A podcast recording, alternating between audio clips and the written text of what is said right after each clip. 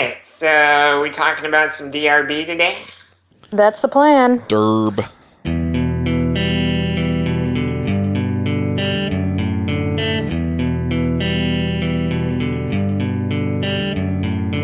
Hosting and bandwidth provided by the Blue Box Group. Check them out at bluebox.net. This podcast is sponsored by New Relic. To track and optimize your application's performance, go to rubyrogues.com slash new relic. Hey everybody, and welcome to episode 98 of the Ruby Rogues podcast. This week on our panel we have James Edward Gray, Good morning, everybody. Josh Susser, Hey, good morning from San Francisco. Katrina Owen, Hello from Denver.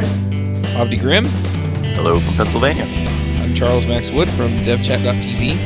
Um, I'm looking forward to hearing about distributed regexes. We also have a special guest, and that's Davey Stevenson. I can't see your last name on here. Yes, Davey Stevenson. I'm from Portland, Oregon. All right. Do you want to introduce yourself really quickly since you haven't been on the show before? Sure. Uh, so I work for a company called Elemental Technologies uh, up in Portland, Oregon. We do video transcoding software. Um, I have been coding Ruby and Rails for oh, let's see, what it's 2008 to 2013. So that's if I can do math correctly, five years. Awesome. That, that's really cool. And you and you gave a talk at RubyConf last year, right? Yes, I did. It was my first uh, big talk at a conference, um, and it was on DRB and uh, RabbitMQ. Yeah, that was a good talk. I watched the video for it. Unfortunately, I missed it when I was uh, in Denver. Um, but yeah, that was a good talk. I liked it. It was a good talk. Well, thank you. So, which one won? The moral of the story is that both win. Oh, you're one of those people. Everybody it's like- gets a ribbon. That's right. It's like kids soccer, right? Well, you got six goals and you got two goals, but you both won. Well, it was really more to use the right tool for the right job, and um, that uh, DRB can solve a lot of your problems, and eventually you may have to scale up and, and replace those components with other things like RabbitMQ, for example. I think that's a, a great way to solve that problem just in general that you don't necessarily, where they say, you, know, you don't have to throw out the baby with the bathwater. That, you know, if there's Right. part of something that's not working, you fix that part. You don't have to give up every, it's like, you know, it's like you wouldn't throw out Rails just because, uh, you know, the XML support isn't working right. So, when there And are, there are trade offs, you don't trade everything. Oh, it depends. We kind it's a of car, struggle with we kind of struggle with that though, don't we? Like we have that tendency to overreach. I think to look deep into the future and try to change everything that needs changing, right? Instead of changing just the one minimal part. Yeah, we, we actually went through that with uh, one of my clients. They decided that they were going to switch over to JRuby and TorqueBox, and so it was like this big, huge, massive change instead of you know maybe a measured. Well, we're just going to have it, you know, be the web server for for now, and then we'll move, you know, our our queuing and and job uh, system over, you know, in a little bit and use their queue. But no, they they just went whole hog, and then we had all these problems trying to get everything to switch. So, so uh, it seems we're wandering down a tangent. Davey, is there is there something you want to say about the uh, you know about the situation you described in the talk to just sort of tie it all up? Uh, well, I guess one of the topics that we were going to talk about was how useful DRB can be as a hacker's tool, and um, that's kind of uh, how we initially used it. Is it's really easy to prototype things using DRB, uh, get things up and running really quickly, mainly because DRuby can allow you to do distributed programming uh, at the same time that it's hiding pretty much all of the implementation and networking issues from you, which is one of its really great benefits. So one of the things we forgot to do today is uh, define a few terms. Good call. Could, could we have a definition for DRuby? Sure, sure. That's a great idea. So, um, DRuby is a tool that is bundled uh, in Ruby core. It's limited to Ruby. So it's a distributed programming language. So it allows two different Ruby processes to talk to each other and share state and objects between those two different processes. And those can be processes on the same computer or on different computers. Uh, and so they, they can uh, talk over the network to other processes. Uh, so it's 100% written in Ruby and um, no IDL is required if you've done other uh, distributed programming. And it acts very much like Ruby in a lot of ways. It looks up methods at execution time and um, tries to pass by reference as much as possible and things like that. So, what is the typical problem that this solves? Well, it can really help with multi-programming. If you have different processes or you're trying to spin up multiple different um, processes to run on different cores, for example, and you know, in Ruby, we may be using this a lot more than maybe other languages because uh, our threading support doesn't really uh, allow us to um, take advantage of all the CPU cores as other languages might. So, in order to get around this, you might spin up multiple different processes and in order to have those processes talk together, um, you need some some mechanism. Right. So if you fork a process, right, traditionally you might before you do the fork, you know, create some pipe and then do the fork, and then now you're basically at ground zero where you have to decide, okay, now how do these two things communicate with each other, right? Or alternatively, you can fire up a DRB object on both sides and just start calling methods, and you're done, right? I mean, so so this is kind of an amazing magic trick. And the the first time I saw this this done in a language was like, oh my god, that, wow, that's amazing. That so the, the to contrast this style of uh, distribution, it's you know one of the things that people typically do is you know if you're doing Unix programming, you'll just like open a socket to another another process and start shoving bits down a pipe at it, and you know you can do whatever you want over that socket. So it's just a, a wire protocol. So how does the, the DRB style of distributed programming differ from that very standard sort of, oh, let's just, just open a, a socket to another process and start shoving bits back and forth? Uh, right. So uh, I think DRB is a lot friendlier, especially for someone um, new to this style of programming. So the it's you know it's really easy to uh, fire up a DRB server within a process, and then once you attach some data to that server, another process can create a simple DRB object, pass it in the correct uh, URI of the server on the other process, and pretty much magically you have a reference to what looks to you in your Ruby code as that other object in that other process. And from there on out, you can write code using that reference, um, just as if that wa- that object was local in your new process. And so it's it's really straightforward and, and really easy to read uh, the code in order to do that. You don't have to do any fancy networking things. It does all that kind of magically. You don't have to worry about the format of the data transfer between the sockets. That's all kind of magically taken uh, care of for you as well. So you're really just able to say, you know, these are the two objects I want to, to share between these two different processes and you can change them dynamically. And the other kind of cool thing that you can do with, uh, DRuby that often is lacking in other sort of similar processes is that it actually blurs a line a lot between the server and the client. The server can actually send stuff back to the client if you set things up correctly, which is kind of magical when you see that happen for the first time. You're like, how did that happen? And DRB uses that to great effect. So for example, if you call some method that takes a block, right? You've got a problem there because the block's a closure. So obviously it needs the client side environment. So actually DRB will fake that by sending a proxy to the other side and running it through the iteration on the other side, but calling back to the client to execute the block each time so that it executes with its closure environment, right? So it actually all just kind of magically works. It's very clever. It is clever. And when you first start using it, it all seems like, you know, everything work, is, works great. You can do whatever you want. It works fine. And it's only until you actually kind of try and see how it's, it's doing it that you're like, this should never have worked. How is this possibly working? um, and so that's kind of the point where you're like, this is just a magic trick. so, yes. So we, we talked about, you know, sharing it between two processes on the same machine. Um, my understanding is, is you can also use DRB across machines, across multiple yes, machines. Yes, you can. Mm-hmm. Is that hard? Is there any more to it than that, than doing it, you know, across uh, different processes? No, it's very, very similar. So uh, when you start up a, a, DRB server, it gives you a URI, and that's um, you know the host name or IP address um, of the machine that it's on and a port.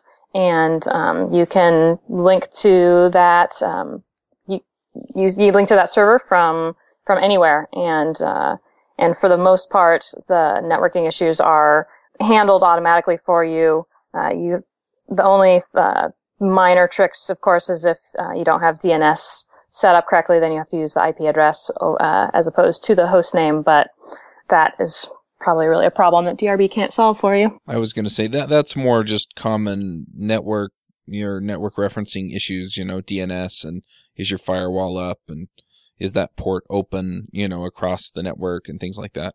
Exactly. Now, Davey, you won't have heard it yet because it just came out a few minutes ago, but last week we talked to uh, Martin Fowler about uh, patterns of enterprise application architecture. And as part of that conversation, we actually got to talking about distributed objects, which he's actually pretty down on the idea as far as like how he covered it in the book. And he gave his reasons. Actually, Sorry, his ahead. first first rule of distributed programming is don't do it. don't do it. Well, then right. what's the second rule? you didn't state a second rule. I don't think you need don't a tell anyone rule. you did it. First rule of distributed objects is we don't talk about distributed objects. Um, Basically. Okay, so uh, he he he actually covered with us uh, pretty in depth, you know, what his problems with it are, and it's basically two things. One, that with it all happening kind of auto magically, like it does in a DRB scenario, then you're not really aware of this deep price you're paying, right? Anytime you make a call over the wire or something like that, that's a big deal, right? It's a, it's an important thing that we have to be aware of. And of course, that needs lots more error handling and stuff like that. And when it all just kind of happens automagically, then, then we, we're not paying attention to that important barrier. That was one thing he said. The other thing he said is that the way we do local objects versus the way we do remote objects are very different. Like locally, we want lots of little methods, you know, tiny uh, pieces that we can work with, test easily, etc. But when we do uh, remote calls, we want very coarse grained things. Like, uh, so one of his examples is locally, if I have an address object, I want, you know, street address, city, state, zip. But remotely, I just want an address method that does all of them because I don't want to pay that price of hitting four different things, right? How does, mm-hmm. how does this play into DRB, do you think?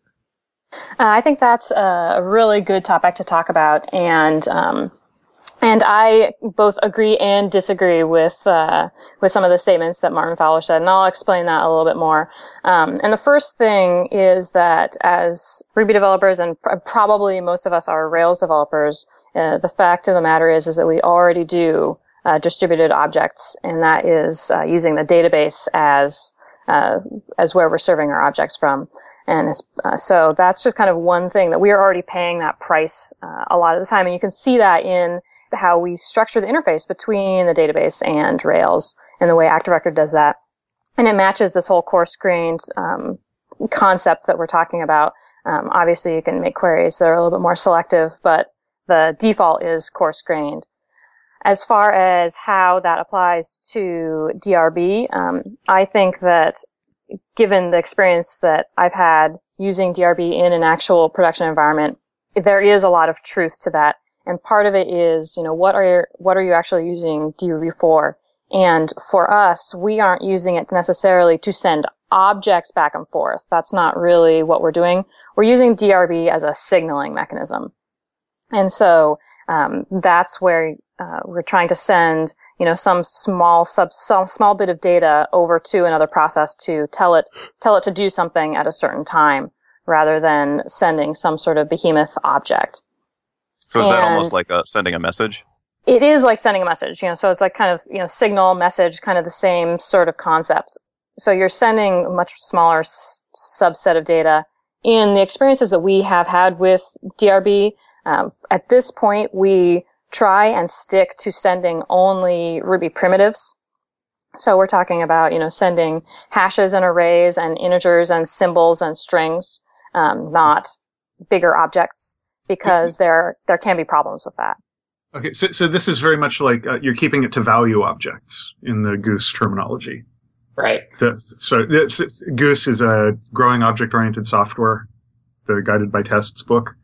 And the, you know, people, people talk about value objects as, uh, they're, you know, some value objects can be primitives or they can be, um, fairly complicated, but they're basically the, the contents of it are what decide the object, uh, not so much the identity. It's the, well, not the behavior, right? Isn't it more not the behavior? Well, it's, I, it's that, it's like strings. I just, I yeah. It's it's like strings. They can be different objects, but you compare them based on the the equivalence of their contents. Right. So those are the those are the dumb classes with just lots of ATTR readers, right? Where where you're just reading data out of. So so this kind of leads me to a question about how it works then. If if I have an object of, of a type or class that's on one end of the wire and I send it over to the other end of the wire, does it have to know about that class? Or does it just get all of the context around that object? So the way uh, DRuby works by default is that it will pass the object across the network and it doesn't care if the other side has that context at the time that it's sending it. However, um, just like Ruby, it looks up basically methods at execution time. So once you try and do something with that object, that's when um, when the other side needs to have that object correctly defined. And DRB does not um, does not do any of that for you. So you have to have loaded up that class or that object or um, in uh, in that context already yourself. Okay, so if you don't have that, then passing the the literals or you know like hashes and arrays and strings and yeah big nums and all that stuff, that that's where it really makes sense because then then it doesn't matter that the other side doesn't know what uh, widget class is. Exactly. It's already going to know what an array is, um, but um, I sure hope so. Yeah. Yes, exactly. unless unless you've monkey patched array. Ouch. and that's that's uh, this is probably a good point to tie back into the Martin Fowler thing. He talked about preferring things like JSON and stuff, right? Because we we take it down to the primitives and stuff like that which is basically what Davey's saying, right? We, when we send messages, we just send the simple primitives that we can count on being there. Kind of yeah, thing. but now now you're wandering down the path of what I think a lot of people do with like Resque and and you know RabbitMQ and things like that, where you know they serialize the object into YAML or JSON or something, and then you know they reinflate it on the other side with you know a comparable class or the same class is there a big difference between the two approaches? I mean, what what what are the trade offs there?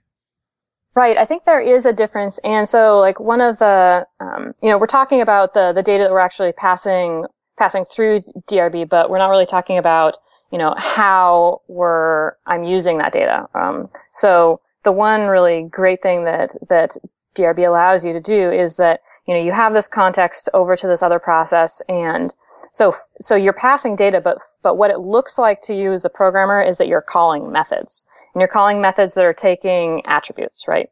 Mm-hmm. And so the, the values uh, that you're passing to the methods, that's going to be, you know, um, an attributes hash, right? But you're calling a method and that method over in the other process is doing something, um, possibly much more complex.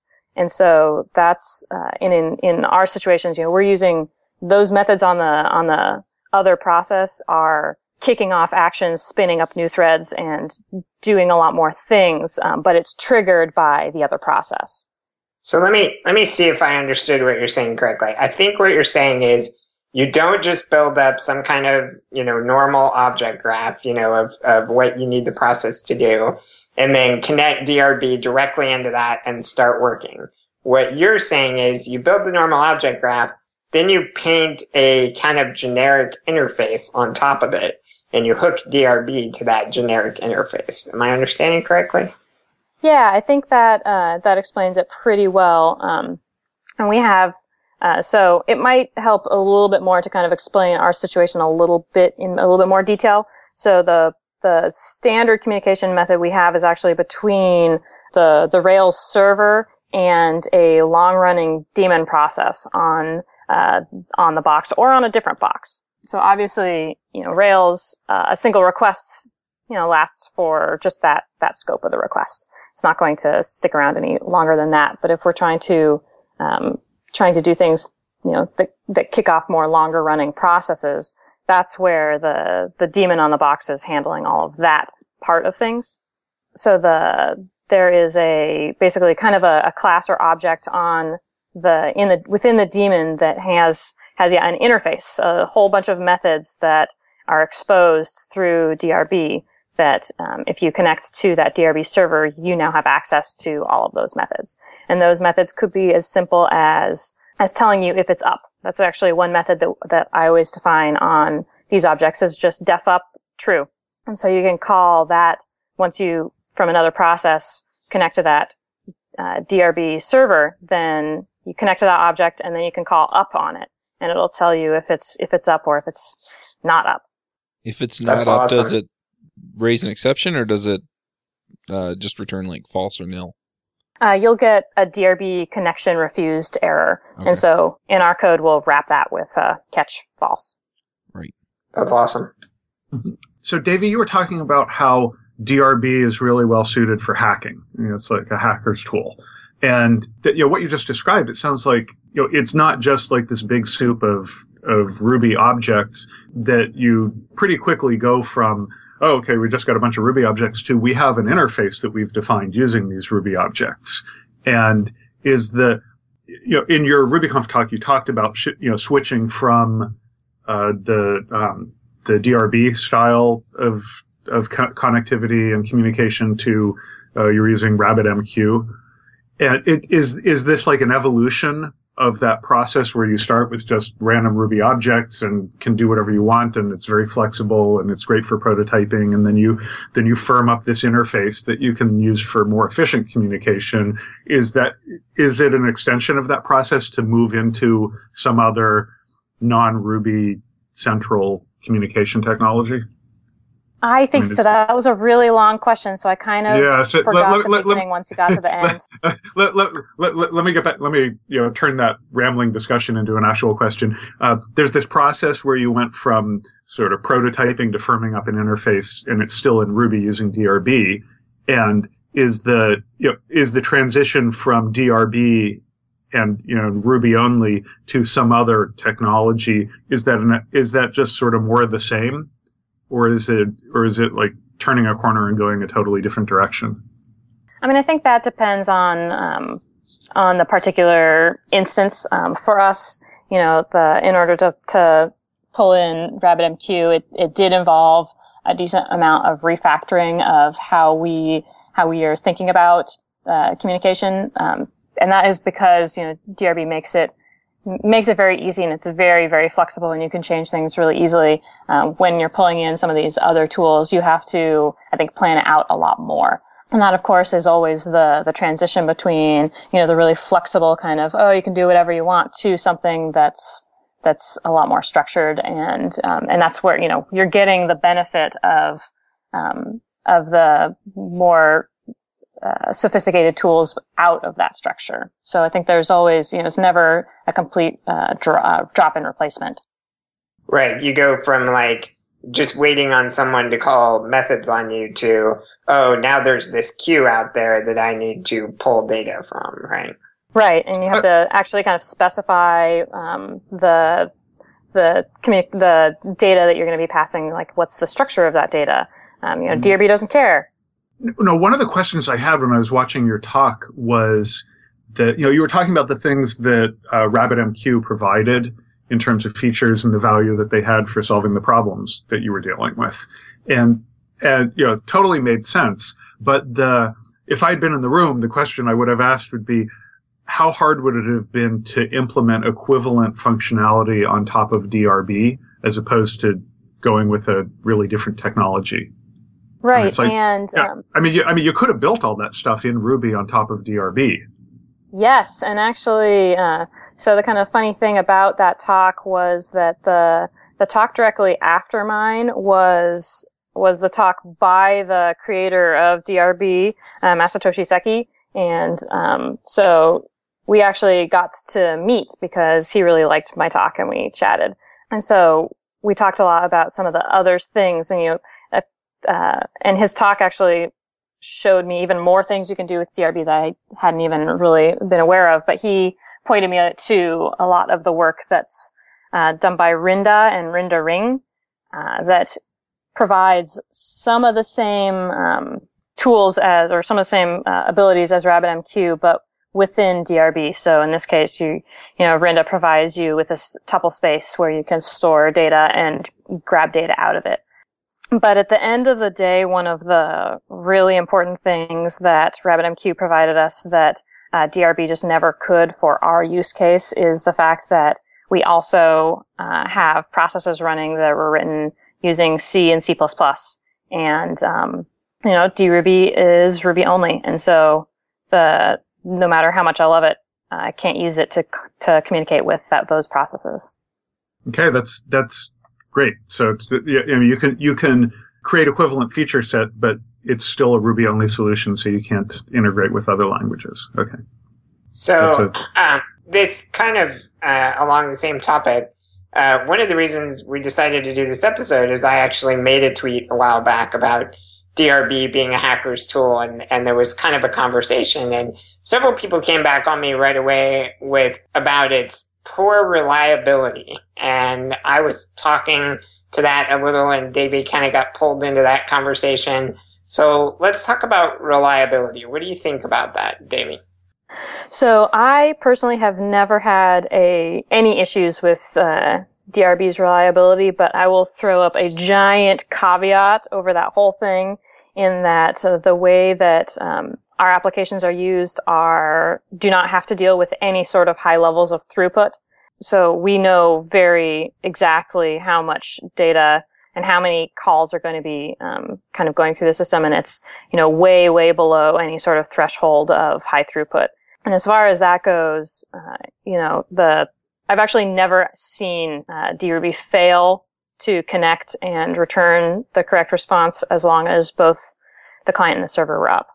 Yeah, I've actually been thinking a lot about this, and because I too perceive it as as fairly reliable. Obviously, there's the performance issue, which you definitely hit on there. You know, in order to make these calls, it ends up marshaling all of the arguments and, and details of the method call, passing that over the wire, reconstructing it on the other side and stuff. So there's definitely a performance penalty to pay. And if you're in a super tight environment where you got to pass a lot of messages fast, it's probably just going to fall down and die.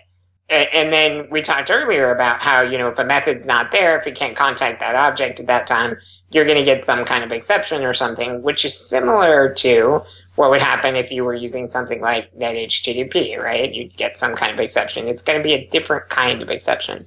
But I, I was actually thinking about this, what makes people perceive it as kind of that way. And my theory is that it's the, how it hides the details from you like that, you know, it does it do a retry when it fails to reach something? Like, does it try again? We don't really know that, just at least not intuitively, right? Whereas if we use some other kind of library, we probably have to set like a retry count or uh, something like that. But because of DRB's kind of behind the scenes ness, we don't really know what all it's going through, and so we feel kind of disconnected from that process. Do you think that makes sense? I think that definitely makes sense, and um, it is definitely true. Uh, you know, DRB provides you a very specific set of tools, and if you want more things around that, you're going to have to write that code yourself, and a lot of that. Um, you know, any, like you said with the the error catching and the retries, um, you know, that's code that you would have to write yourself uh, for sure. I actually will point out though that that in in my opinion, or at least uh, the the feedback we've gotten from our customers is that DRuby's latency is actually really good. Um, and you know, we're talking about people who are trying to start up live streaming events and are very like they have people out there looking at the latency of the whole system from when they press a button to when they get video out the other end and um, and the DRuby portion of that has never even been a blip on our radar. You know, one thing I noticed today was Eric Hodel this morning tweeted about how he's considering writing a DRB dump, which would be the TCP dump equivalent for DRB. And I think that might help with some of these visibility issues that we're talking about. Yeah, I saw that too, and I got super excited because um, I definitely agree. Uh, you know, having a tool that kind of allowed you to see kind of what was going on behind the scenes would be really amazing as far as development goes. So I was, uh, I told Eric he should totally do that. Uh, Eric's actually been doing uh, quite well. I don't know if quite a bit is really the right word, but he's definitely been developing in this area. He actually has been submitting some some patches to Rinda as well. So I'm kind of excited about that. What about uh, durability? You know, if you do need something like durability with DRB, Rinda, etc., are you totally on your own there? What do you, uh, so, what do you mean by durability, James? So uh, the need to persist data, right? Okay.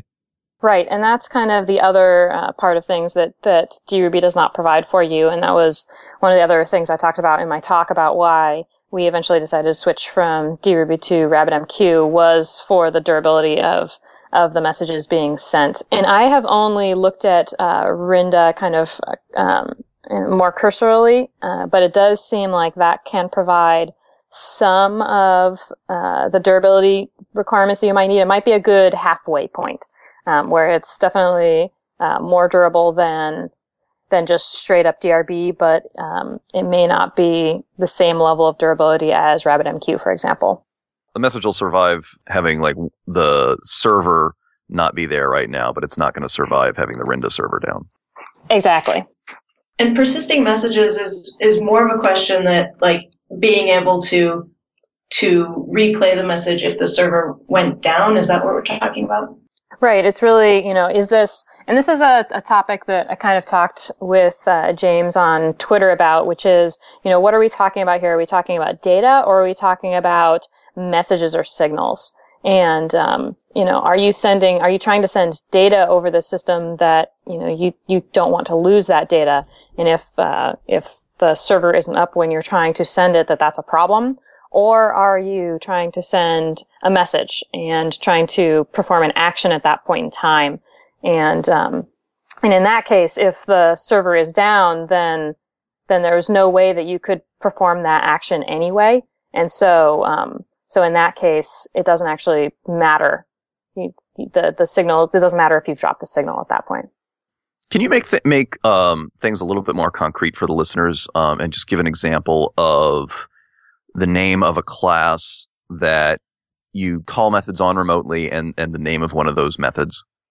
Sure. So um, the, the, the classic example. So um, we do video transcoding, and so uh, we're managing a system uh, where we're we're spinning up uh, live transcoding events uh, to stream out to CDNs, for example.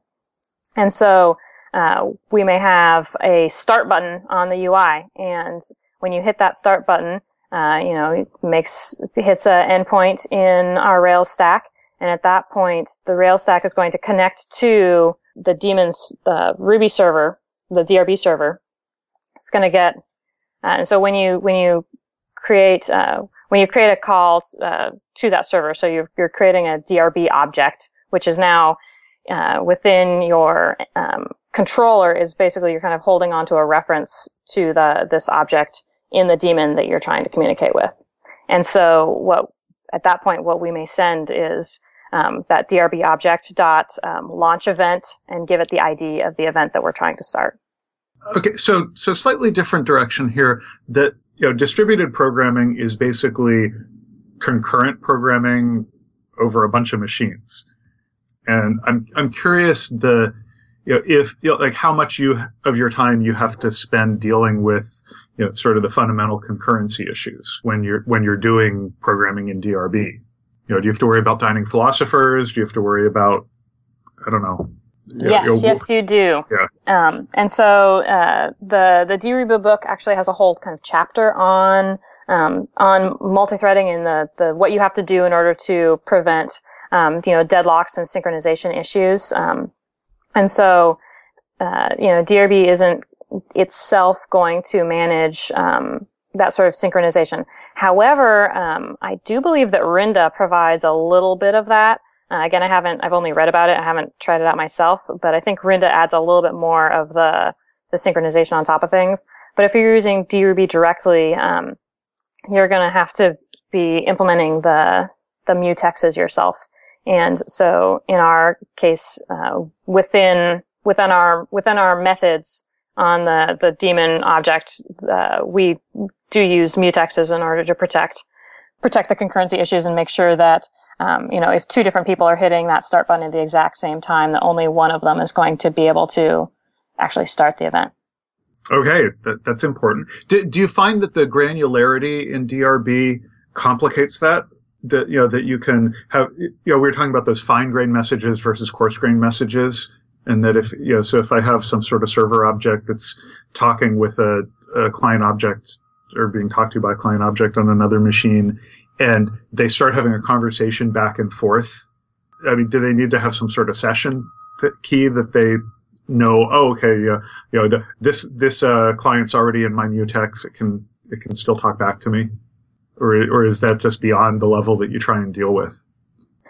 I think that's kind of beyond the traditional level. Um, it, that's kind of if if you're going to be making multiple calls back and forth uh, between the two objects, then then that's the the point where you're going to need to be structuring your mutexes in in in a way that you know prevents a deadlock, for example. So that's going to be 100% uh, on you, though. You know, as far as as my experience goes, we haven't ever really run into that issue. I think you'd probably be able to get around having to to do some of that. Okay. Okay, but and I think that depends. Like- um, I mean, it depends a lot on the structure of of um, your distributed system as well. And so, um, after hearing about Martin Fowler being on the last episode, I spent you know a whole half hour last night uh, reading his stuff. And one of the things he does talk about is um, is you know how are you actually structuring your distributed system? Uh, are you structuring it in in the, in the way basically what he suggests is that your your distributed system is actually you know multiple copies of the same process running on multiple nodes, and then you might have like one one controlling node that's kind of managing those multiple processes and that's actually exactly how we structure our distributed system as well. And so in that case, you can get around a lot of these issues because you have, um, you know that the, the, the control messages are only coming from one location and those messages are fanning out into individual nodes that don't actually care about each other. They are fully contained within um, themselves. And so that can help uh, avoid a lot of these issues. And I think Martin Fowler probably describes it a lot better than I can in his book.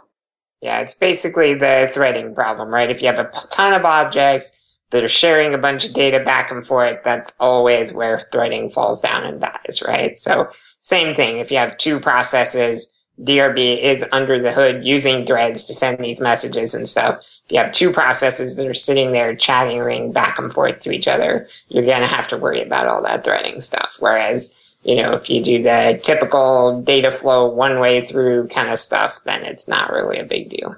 We've also structured our system so that it becomes uh, the, the, decision on which node is going to be running a certain task is decided much more early early on in the process to try and avoid a lot of these pitfalls of of you know two different nodes like fighting over the same object, for example.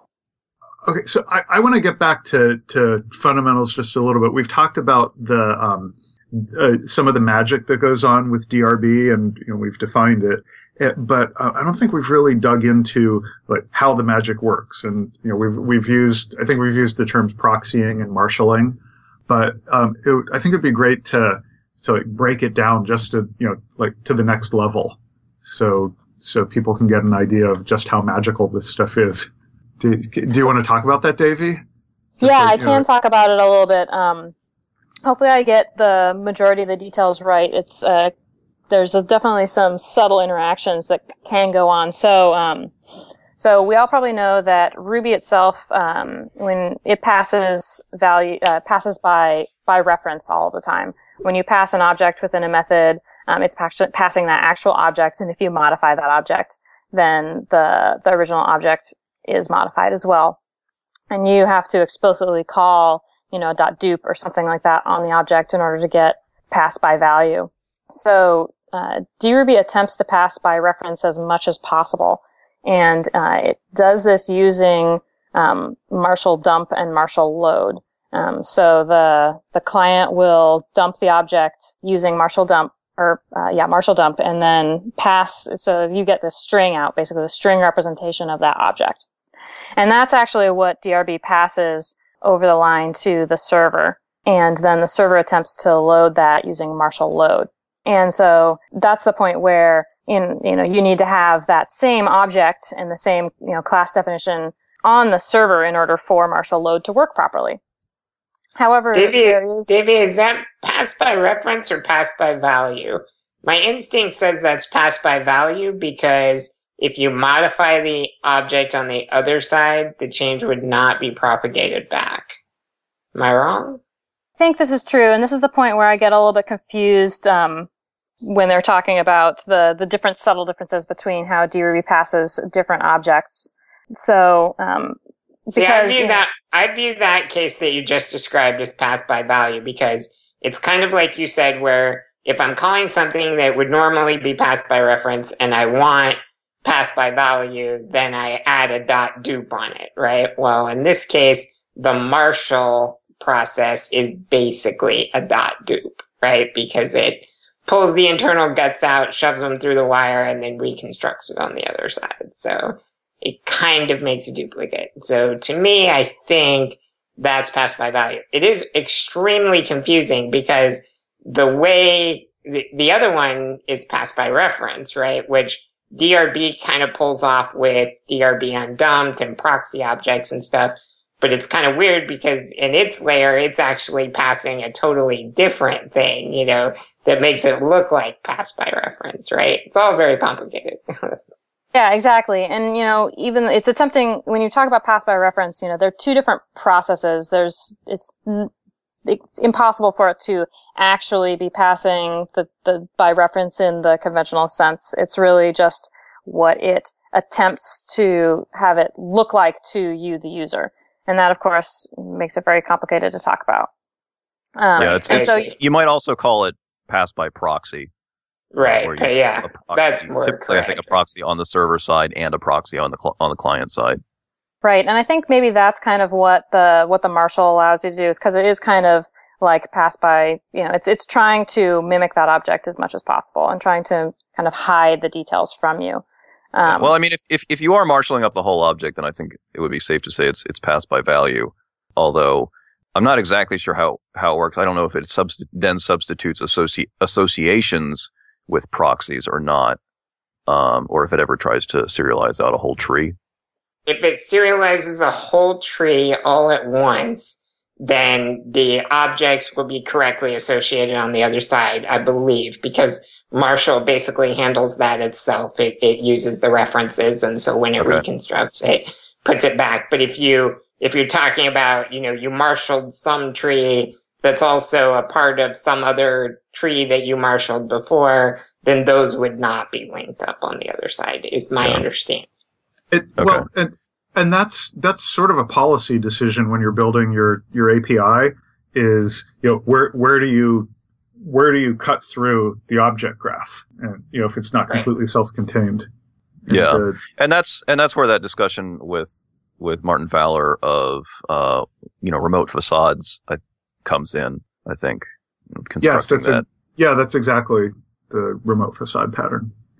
yeah, and it's it's definitely a good idea to kind of build something intended to be public facing, ra- you know, to be API facing, rather than try to pretend that that uh, those objects are really going to be just like local references. I will say, while we're talking about marshaling, um, that's where things can get can get really hairy if you are passing anything other than you know like basic data types, because that's that's particularly where the um, versioning issues come in. You know, if you have a if you have a, a domain object on both sides of the connection, but you've pushed to you know you've pushed new code to one side of the connection more recently than the other side, that's where things can can get really interesting. Yes, and that's definitely where where where landmines live. But kind of back to some of the internals and some of the features that that DRB does provide for you. So um, so one thing that um, that it does when you're when you're actually passing the object over, um, if if it doesn't have if that object isn't defined at that point in time, um, it will actually kind of hide that error for you and store the, the Marshal string and, uh, and, and not raise an error at that point in time. It's only when you actually try and call a method on that object does it actually try and like that that's the point when you you, you know you have to have the object defined by that point. Um, and so so at that point that's when it'll it'll actually retry the Marshal load um, to try and reload it. So you have a kind of a window basically of where you could send over a class definition and load it up um, between when you're actually sending the object, which I think is kind of kind of cool. Yeah. Hey, hey, Davey. Um, since we're since it seems like we're getting close to the end of the conversation, how do you recommend people get started if they want to try something in DRB? What's a, what's a what's a good way to ease into it, or, or should they just jump in, or you know what, what's the way to get going? Uh, well, it's you know it's already in standard lib, so you don't need to download anything. You know you can. It is you know pretty easy to get the a standard you know, client server, uh, two dummy test scripts up and running. It take you five minutes to start playing around. The, the DRuby book actually provides a lot of kind of fun examples and shows kind of some of the other weird things you can do with DRuby. So, um, that might help get, you know, some of the, the juices going on, you know, the sort of what's possible with DRuby including some really interesting uh, concepts where they're actually passing, you know, standard in and standard out between the two objects as well, which miraculous enough does work, um, even though I feel like it shouldn't. That's crazy. Wait, wait, you can write to standard out on a different machine? Yes, you can. Yes, That's yes, one of you the examples in the book. DRB recognizes it and throws a proxy across the wire, and then uh, you, they end up writing to that proxy, which then it shuttles the calls back to the client, does the writing on the client. Yeah. That that that sounds like a lot of opportunity for mischief. It's awesome. the, uh, One, o- one other point on that DRuby book, we talked a lot about durability earlier, and the author of DRuby has another system called Drip. And Drip is actually, can almost be thought of as a durability layer on top of Rinda. So, uh, yeah, it's pretty cool. hey, did did we um did we actually uh, reference the D the DRuby book on the call yet? I know we talked about it on the pre-call. Did we did we uh, give people an actual reference to the book? Nope. we So- just did. We'll put a link in the show notes. okay. So there's so who wrote the DRuby book?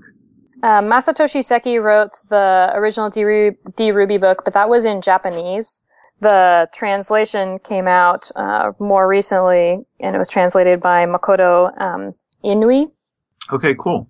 And uh, and and that's uh, a pragmatic programmer's book. Yep.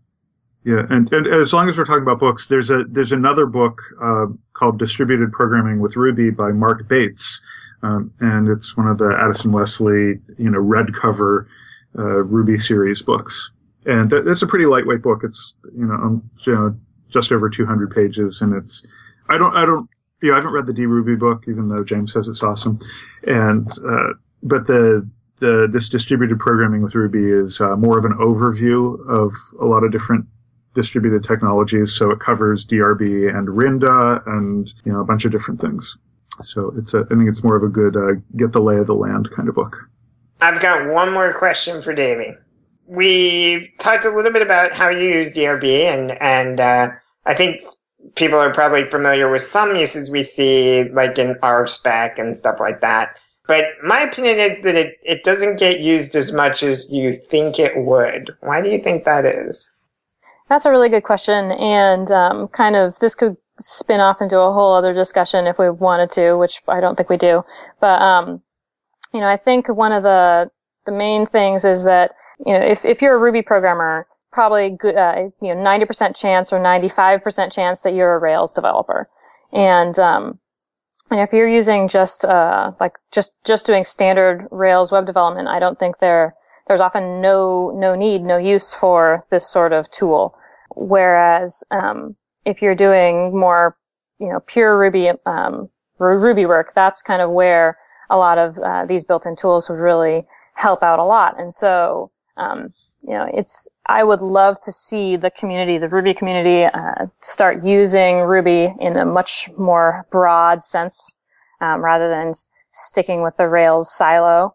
Um, and I think if, if we did that, if we found, you know, other cool things to do with Ruby, that we would see the uses of, of things like uh, druby and Rinda and drip and all of these things, we'd really be able to take advantage of those in a much more broader sense. Great answer. Alrighty. Well, uh, this seems like a good breaking point. Let's go ahead and get into the picks. Avdi, what are your picks? Uh, I think I just have one, which I don't think I've picked before. There's a service called uh, Cloudflare, which I've been using for a while now, and uh, basically, it's basically just a CDN, uh, but it's it, their basic service is free. And uh, the cool thing about it is that you can, if you have some site that's mostly or all static content, uh, you can throw it on like cheap hosting on DreamHost or or uh, you know single Heroku instance, and then get a free Cloudflare account and basically make it you know traffic proof because they bear the brunt of all the traffic and they do a lot of other cool stuff because like since they um they actually process quite a lot of the internet's traffic at this point, they're able to spot people that are attacking other sites and then those people will automatically be t- turned away from your site as well. So, um, useful service when you're trying to host static content. That, that's cool. That I, I remember when they first appeared, they had some um, issues with like SSL and HTTPS. Have they have they resolved that? You can can you now use it with an HTTPS interface?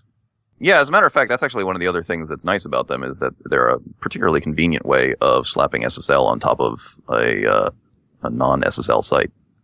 Oh, cool. So, like, yeah, if if you don't even want to think about SSL with Heroku, you can just uh, put up a regular site and then uh, put Cloudflare SSL on top of it. Cool. James, what are your picks? Keeping in with our theme of this episode of cool things hidden in Ruby Standard Library, uh, I found this awesome article on tsort the other day, uh, which is a topological sort that is in Ruby Standard Library. And I've known it was there for like ever and ever, but I just never knew how to use it actually or what it was. Um, and uh, this is a cool article from Adam Sanderson on how to use it. And it's actually pretty darn cool. Then uh, just some more fun stuff. I've run into some crazy cool videos lately of kids talking about their schooling and stuff like that, quasi hacker related. And uh, so one is hack schooling, uh, which is about this uh, kid who kind of has his own method of learning that he uh, basically pulled from hacker culture, uh, and it's really cool. Uh, the other video that you shouldn't miss is uh, this 13 year old girl who uh, she learns how to program Python and builds the game of life, and she goes through these you know natural steps from you know outputting uh, ASCII in the terminal up to you know GUI output. And she just doesn't stop there. So she gets a Raspberry Pi and hooks it up to a bunch of LEDs to, you know, do an actual LED display of the game of life. It's just out of control. 13 year old girl hacking software and hardware. Awesome stuff. That's my picks. Nice. Josh, what are your picks? Okay, let's see. My my first pick. Uh, I, got, a couple. I'll go through them quickly here. Uh, first pick is Errplane. It's uh, e r r p l a n e dot com, and uh, you know former guest rogue Paul Dix. Uh, this is his new startup, and uh, it looks like he's he's gone off to compete with the likes of of New Relic and Librato and a bunch of other people all at the same time. So so Errplane is basically um, app monitoring for your Rails application. And, you know, it's the typical thing where it just hooks into your server processes and collects data and ships it off to their servers. And then you can go to their website and, you know, take a look at all of your data displayed in very pretty pictures. And it's the, you know, uh, it's still very early days. They're in beta, uh, but uh, so far I'm liking it. It was really easy to set up, and I like the UI. It's very simple, and you know they're they're trying to give you much more detail about what you're seeing in the data and have it be uh, more useful for low level stuff than say you know New Relic does. But um, so so far it's uh, it's good. I've been liking it. The next thing uh, that I have is uh, somebody responded to a tweet of mine with this. It's uh, these are uh, version badges for projects on GitHub, and Oliver Lacan pointed me at this, and so yeah, basically you, you drop this uh, you know little snippet of code into your README on GitHub, and it puts a uniform appearance of you know what the Ruby gem is that you're that your repo is for and what version it is, and a link to the uh, rubygems.org page and all that. So, the, this is something that I was wanting GitHub to do, but apparently somebody did it open source, and that's pretty awesome. And then Now, uh, now GitHub can just buy them. yeah, yeah, they can acquire them. yeah, yeah. Is, isn't that what open source is for? Yep. Right. And then I have kind of a, a fun, geeky one. Um, this is uh, uh, discovered on the call earlier that people don't know about Scott Kim and his inversions. And you know, so there's these this style of uh, of uh, textual artwork called ambigrams. I think um, Douglas Hofstadter coined that term. And, you know, and it's sort of like a visual palindrome where you uh, draw a word uh, reflected or rotated around some you know, it, you know, to get some symmetry, and it reads the same either you know upside down or backwards or rotated about. And there's some really, uh, yeah, Scott just did some amazing work uh, drawing some really cool things, and it's uh, kind of one of my goals in life to you know have a company logo that's an ambigram, right? Not a great goal, but it's, it's there. uh, anyway, so yeah, Scott Scott uh, just did a lot of really cool stuff with, with these, and it's worth going and checking out the pages if uh, if uh, you want some cool visual geekery. The ambigrams are well known from Dan Brown's uh, Angels and Demons book, right? They were in, they were the like brands that the Illuminati were branding people with were these ambigrams. Yeah. Wow. Oh, I, did, I I don't read Dan Brown, but that sounds pretty cool. It was pretty cool. yeah. If I ever got a tattoo, it would probably be uh, be one of uh, Scott's designs. I think they're very cool. Okay, so that, that's it for me this week. All right. Um, Katrina, what are your picks? So we announced today that uh, the episode was about distributed regex, and so the whole episode has been about distributed, and I'm going to add the regex part. Um, the 2013 MIT Mystery Hunt was on a while back, uh, and it's over. But one of the puzzles that came out of there was a regex puzzle, and the link is no longer up on CoinHeist.com. So I put it on. Um, I'm hosting it, the PDF of this puzzle, and it is just it's just fun. So I'm It's gonna link to it. awesome. Nice. All right. So um, I've got a couple of picks. My first pick is an app called Hazel.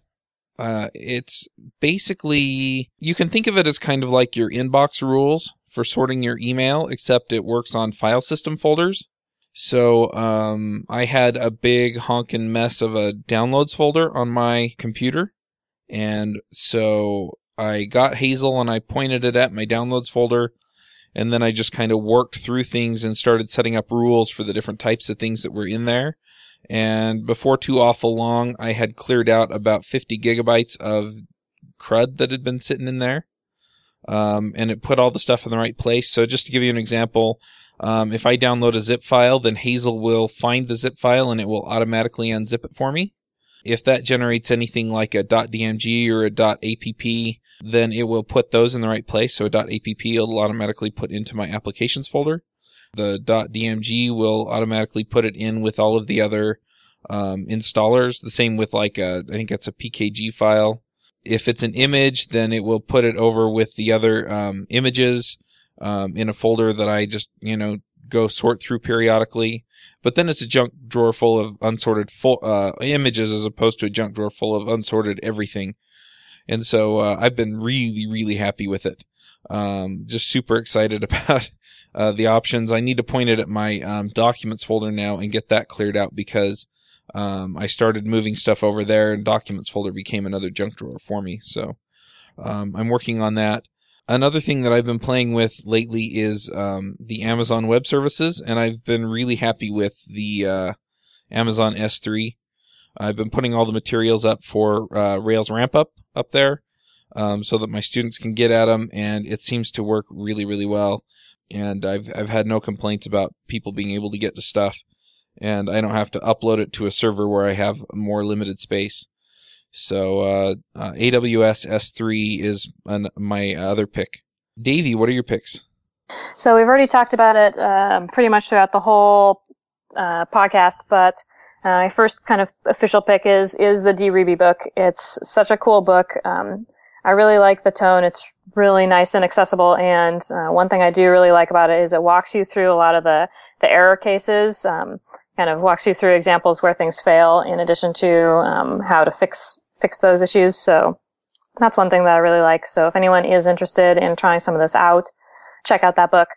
Uh, second one is uh, I wanted to point out the software I've been using to generate all of my slides for my presentations, and this was what I used for my RubyConf talk, which is Reveal.js, um, and I really like it a lot because um, I, you know, PowerPoint is terrible.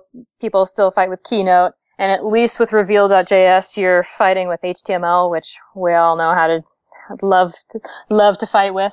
And so uh, I really like the the power and flexibility that it gives, uh, and also gives cool transitions that that I like that aren't too aren't over the top.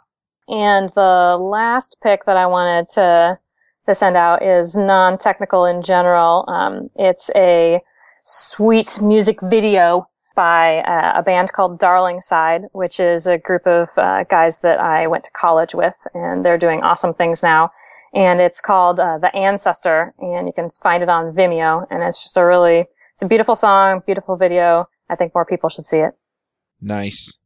All right. Well, um, we're gonna go ahead and wrap up the show. Um, thanks for coming, Davey. Really, really appreciate it. It's it's been an interesting uh, foray into a topic that I hadn't really explored. So yeah, thanks for having me on. It was really fun to chat about all this with you guys. All right. Well, next week we are talking about something. It's just going to be us. It's not going to be a guest. Um, we're still discussing what we're going to talk about, but it looks like we might talk about Ruby 2. It just depends on whether or not we all get a chance to play with it. But uh, anyway, look forward to that. Um, go sign up for Ruby Rogues Parley, and uh, we'll catch y'all next week.